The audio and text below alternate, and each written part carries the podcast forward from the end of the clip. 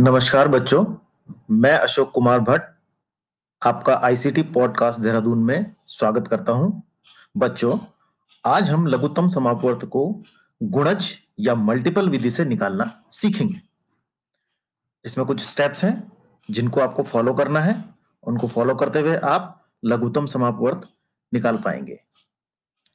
पहला स्टेप जिन दो संख्याओं का एलसीएम या लसा आपको ज्ञात करना हो उन्हें दो अलग अलग रेखाओं में लिख लें। जैसे उदाहरण के लिए मैं तीन और पाँच का लौसा निकालने की विधि आपको बता रहा हूँ तो एक लाइन में तीन लिखेंगे और दूसरी लाइन में पाँच लिखेंगे।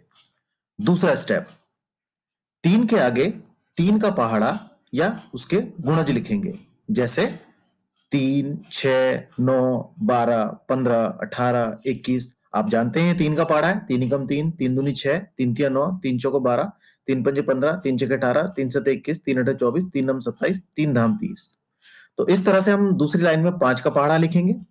पाँच कम पाँच पाँच दूनी दस, पाँच तिया पंद्रह, पाँचों को बीस, और इस तरह से आगे तक पचास हो जाएगा।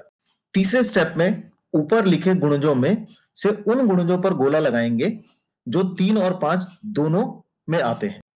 यहाँ पर पंद्रह एवं तीस पर गोला लगेगा।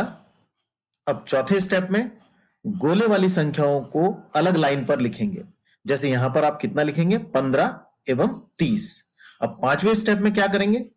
इन संख्याओं में सबसे छोटा गुणज जो है पंद्रह। तो पंद्रह को हम अलग लिख देंगे और यही तीन एवं पाँच का लघुत्तम समापवर्तक है। आशा है बच्चों आपको लघुत्तम समापवर्तक या लौसा या एलसीएम निकालना आ गया होगा। इसी तरह अन्य संख्याओं के लिए भी आप प्रयास कर सकते हैं। धन्यवाद।